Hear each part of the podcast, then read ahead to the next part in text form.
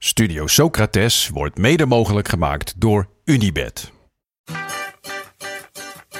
Welkom bij Studio Socrates, een podcast over alles wat voetbal mooi maakt. Met elke vrijdag een korte vooruitblik op het weekend. Onze kijk-, lees- en luistertips over al het moois in de wereld van het voetbal. Boys, beginnen met de beste wensen. Ja. Lekker, jij ook? Ja, dankjewel. Lekkere dag gehad. Ik ben weer fris en fruitig. Ja, nou, heerlijk. Zo zien jullie er ook uit. Zonder voetballen. Een weekje quarantaine deed me goed om bij te komen. Oh, je moest zelfs een week in quarantaine? Nou, ik was gewoon onverstandig geweest. Dus toen vond ik dat ik de eerste week daarna dus wel verstandig moest zijn. Oh, heerlijk. Die Calvinistische inslag. Dat mag ik graag zien. Lekker. Ja.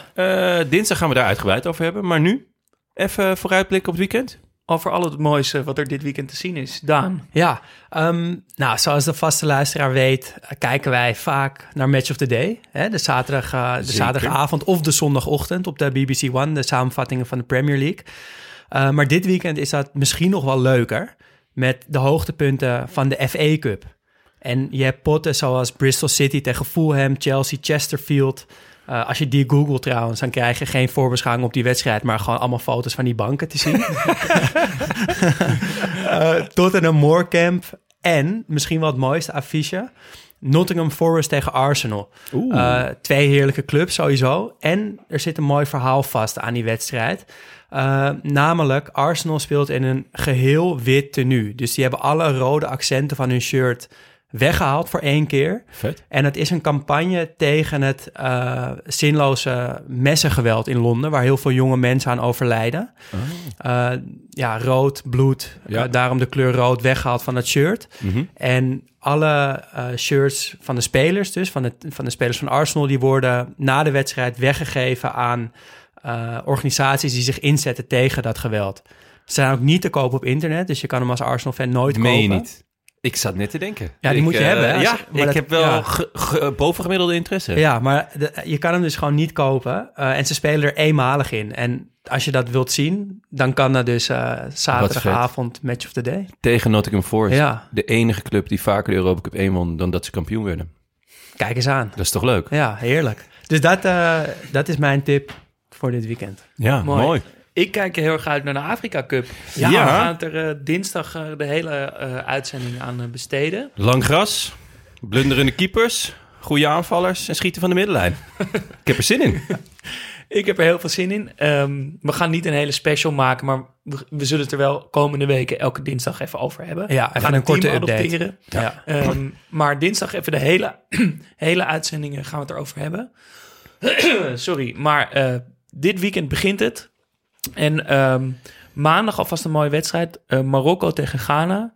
Marokko met Hakimi, Amrabat, Aboukhlal, El Haddadi en heel leuk, Tissou Dali. Ja, op het laatste moment er nog bijgekomen. Ja. Nou, daar kijk ik heel erg naar uit om die te zien. Zonder Ziyech en Masraoui.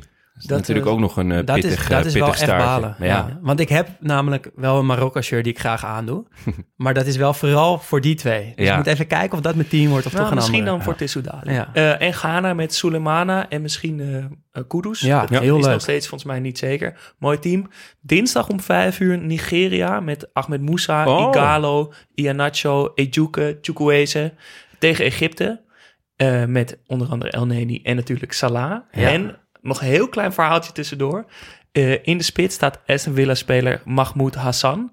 Maar die heet eigenlijk Mahmoud Trezeguet Hassan. Omdat hij lijkt op David Trezeguet. Wat ik heel raar vind. Want ik dacht dat Trezeguet, David Trezeguet, de bijnaam de farao had. Omdat hij zo op een farao lijkt. Dat is ook zo, toch? Ja, ik weet niet of dat helemaal zelf bedacht is. Maar goed, nu is er dus een Egyptische speler die op een farao lijkt. En die wordt dan vernoemd naar de Argentijns-Franse speler David Trezeguet. Wauw. En hele rare mix-up. En zondag ook de Vissers Derby. Volendam tegen Telstar. Heerlijk. Volendam staat eerste, Telstar 17. Dat gaat misschien niet heel spannend worden. Maar we moeten ervan genieten, want wie weet speelt volgend jaar Volendam in de Eredivisie. En RTV Noord-Holland ging al langs bij visboeren in IJmuiden en in Volendam. En vroeg ze wie er in ieder geval de beste vis had. De Volendammers of de IJmuidenaren? Ja, retorische vraag. Tuurlijk, in IJmuiden. In IJmuiden verkoopt de Volendammer de beste vis.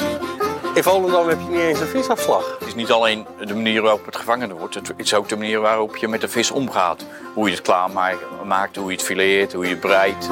Dus daar zit een heel groot verschil in. Ja. En dat doen Volendammers beter? En dat doen Volendammers een stuk beter dan IJmuidenaren. Het is een zeebaars van 2 kilo up. Dat wordt mijn avondeten.